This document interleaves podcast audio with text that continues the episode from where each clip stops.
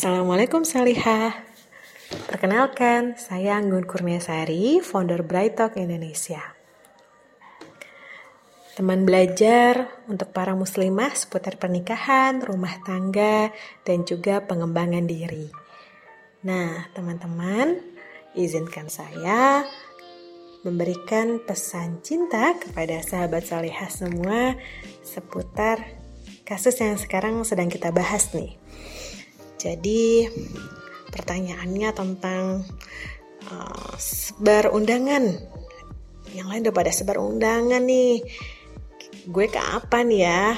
Nah, gimana ya respon yang baik kalau kita uh, berada di posisi tersebut gitu ya. Kita menerima banyak undangan, kemudian kita merasa insecure sedangkan uh, kita sendiri ini belum ada tanda-tanda hilal nih. Hilal untuk jodoh itu datang gitu ya. Nah responnya gimana ya kira-kira? Kalau menurut saya yang namanya pernikahan itu bukan sebuah perlombaan salihah. Jadi pernikahan itu kan memang salah satu fase yang akan dilalui oleh semua orang. Dan juga uh, fase itu adalah awal mula ya. Justru fase fase itu adalah sebuah gerbang awal kita untuk berjuang lebih lagi gitu. Jadi terkadang kita melihat eh, orang-orang uh, yang menikah uh, di pikiran kita itu adalah sebuah pencapaian di pikiran kita itu bah adalah sebuah ending dari perjalanan uh, kesendirian kita gitu ya. Padahal justru itu kita harus memandangnya sebagai gerbang awal.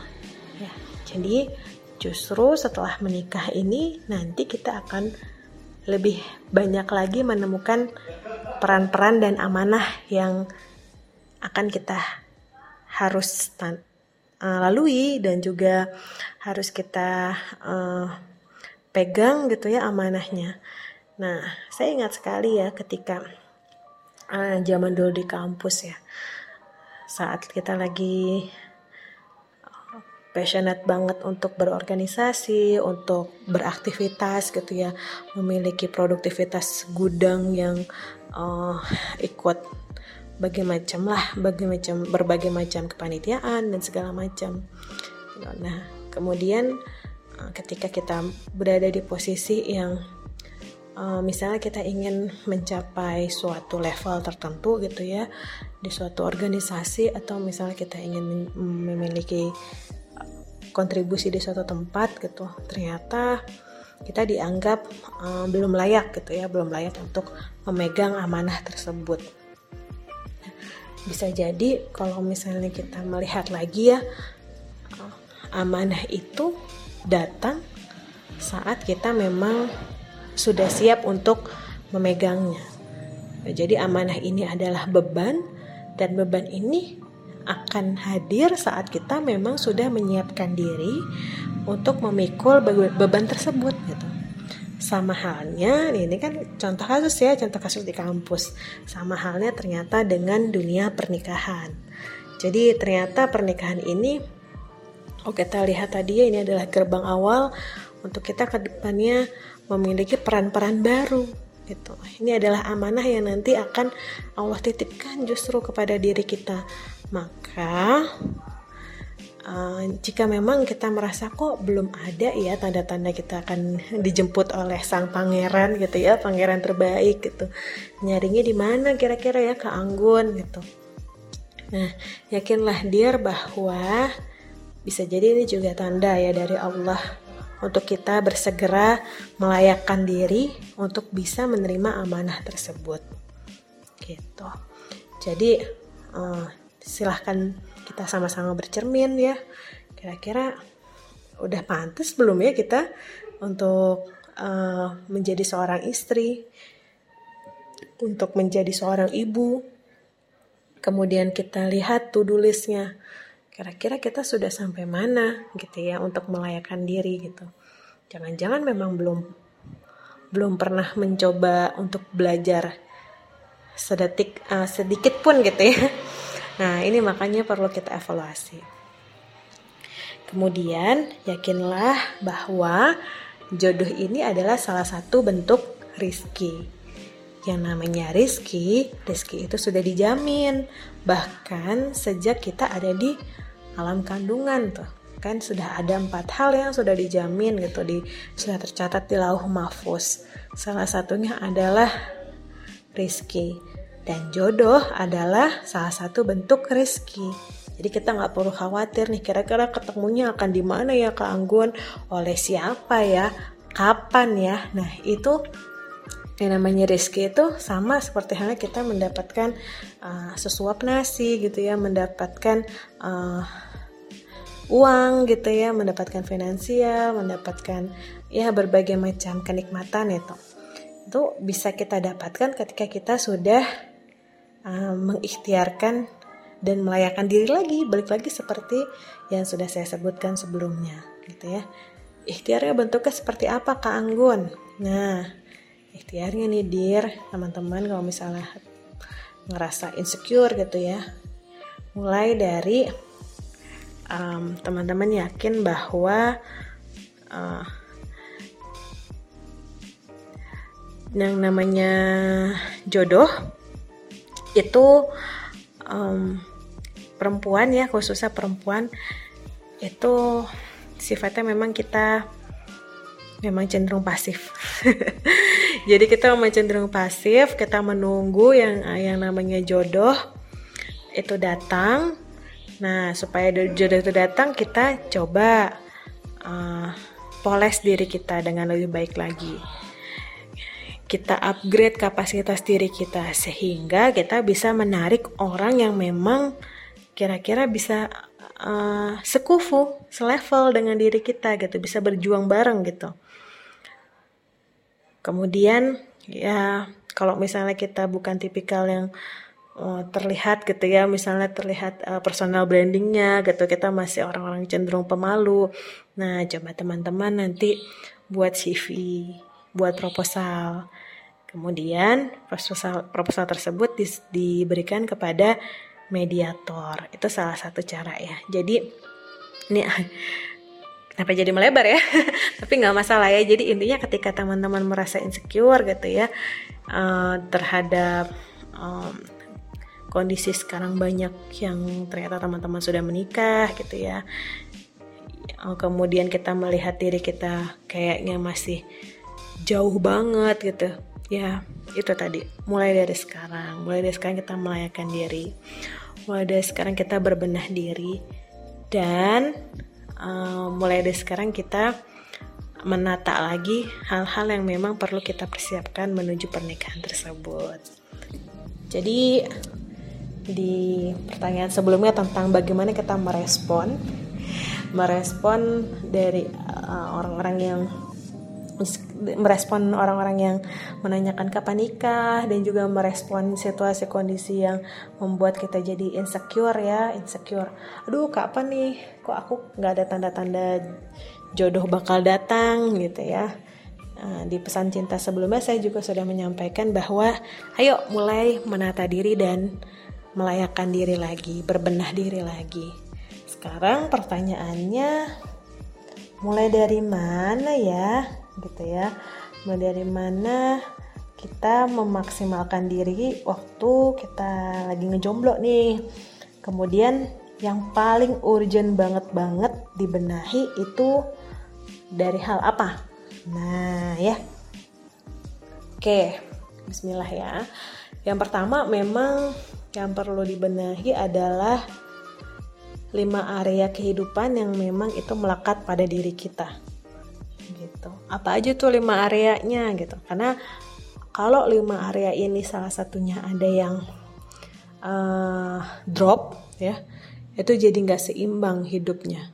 Jadi kita ngerasa kayak hmm, ada yang kurang bahkan tidak bisa memaksimalkan diri kita ketika salah satu dari lima area ini uh, belum dibenahi dan diperbaiki dengan dengan optimal gitu ya apa aja gangguan lima area uh, lima area tersebut? Oke pertama silahkan teman-teman uh, perbaiki area spiritual. Ya spiritual hubungan kita kepada Allah tingkat keimanan kita gitu ya. Karena memang diri kita ini adalah yang memiliki adalah Allah gitu. Bahkan bukan kita yang memiliki diri kita gitu tapi Allah yang memiliki diri kita. Maka kembalikan segala urusan kita kepada Allah gitu. Uh, ayo balik lagi ke Allah kemudian tingkatkan uh, ruhiyah kita supaya kita tidak lagi cemas terhadap uh, terhadap masa depan kita gitu ya cukupkan diri kita untuk melakukan hal yang terbaik yang bisa kita lakukan hari ini gitu. Jadi biasanya orang yang uh, level keimanan atau spiritualitasnya bagus gitu ya itu juga ditandai dengan amal solih gitu. Kita memaksimalkan waktu jomblo kita ini dengan kita perbanyak ya produktivitas kita gitu ya yang semakin mendekatkan diri kita kepada Allah gitu semakin membuat Allah ridho terhadap diri kita. Nah kemudian yang kedua area intelektualitas. Intelektualitas ini ya seputar belajar ya tentu saja yang namanya ibadah itu kan perlu ilmu. Yang namanya amal perlu ilmu. Maka uh, kita harus belajar hal-hal yang memang perlu kita uh, ketahui gitu ya seputar pernikahan, rumah tangga, parenting, mendidik anak gitu ya dari sudut pandang Islam itu seperti apa. Yang ketiga, silahkan teman-teman uh, perbaiki area kesehatan. Nah, ini penting banget banget khususnya bagi kita seorang muslimah, seorang perempuan yang memiliki peran reproduktif. Kita punya peran untuk meregenerasi bangsa gitu. Meregenerasi umat. Maka dari rahim kita lah nanti akan lahir generasi hebat yang yang insya Allah setelah zaman yang begitu chaos sekarang ini akan ada zaman kejayaan Islam. Maka pastikan kita yang melahirkan dan juga mendidik generasi yang memegang kejayaan Islam tersebut gitu.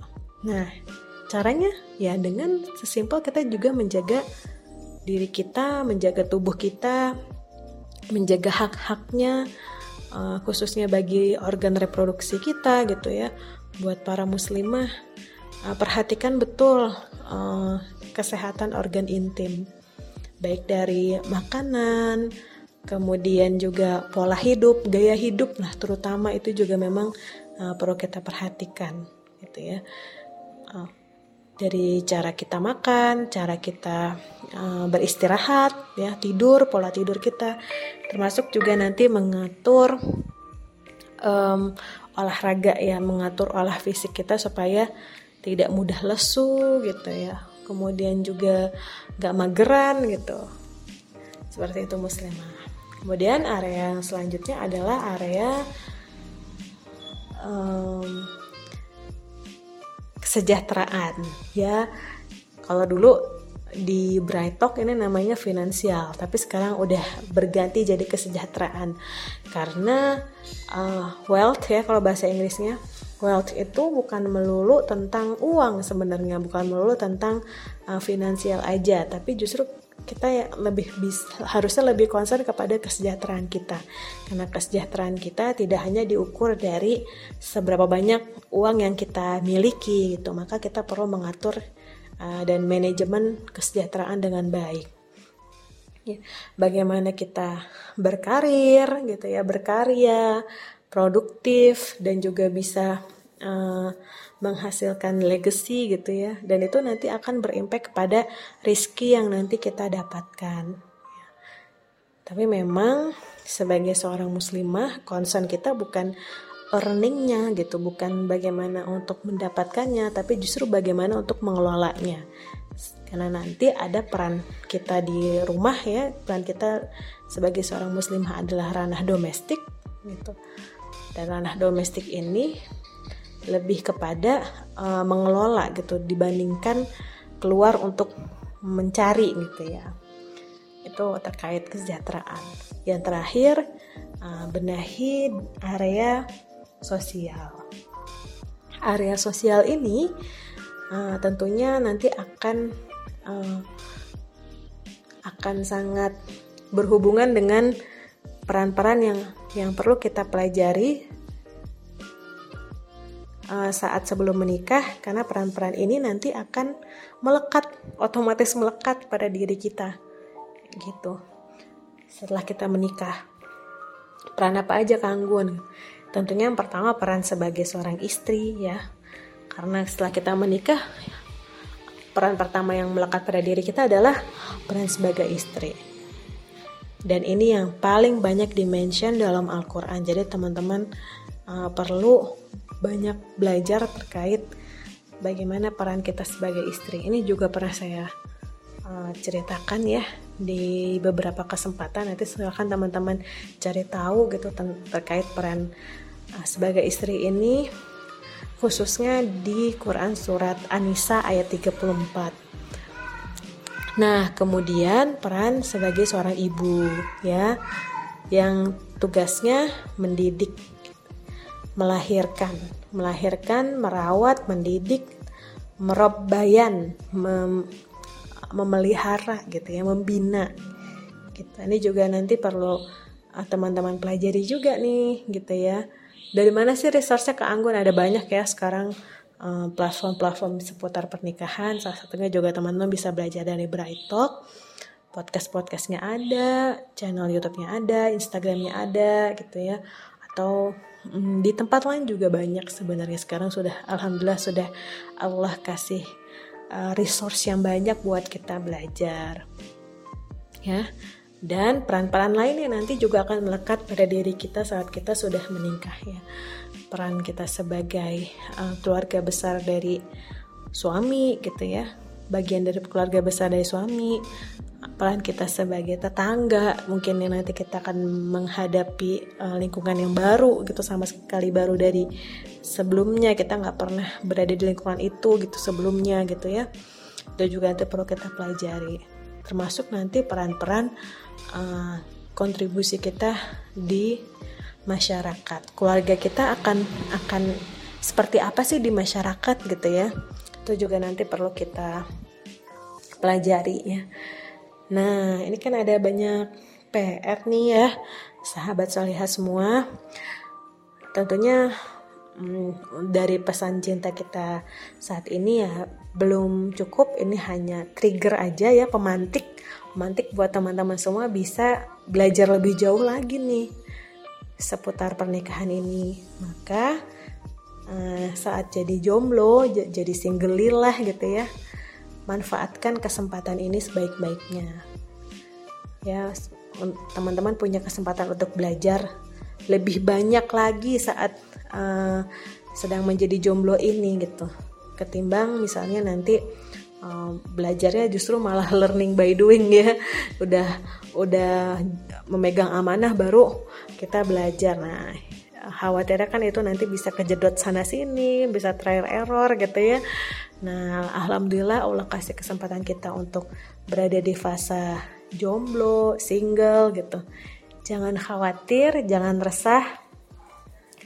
Insya Allah uh, ini adalah skenario terindah dari Allah supaya kita bisa terus bertumbuh ya, insya Allah. Sampai jumpa di kesempatan berikutnya. Walau halam bisawab, saya mohon Maaf jika banyak kekurangan dari apa yang saya sampaikan. Ini kita hanya sharing-sharing aja. Saya tidak meniat berniat untuk uh, menggurui siapa pun karena saya juga masih belajar. Kan kita teman belajar ya. Oke, okay, segitu aja dari saya. Wassalamualaikum warahmatullahi wabarakatuh.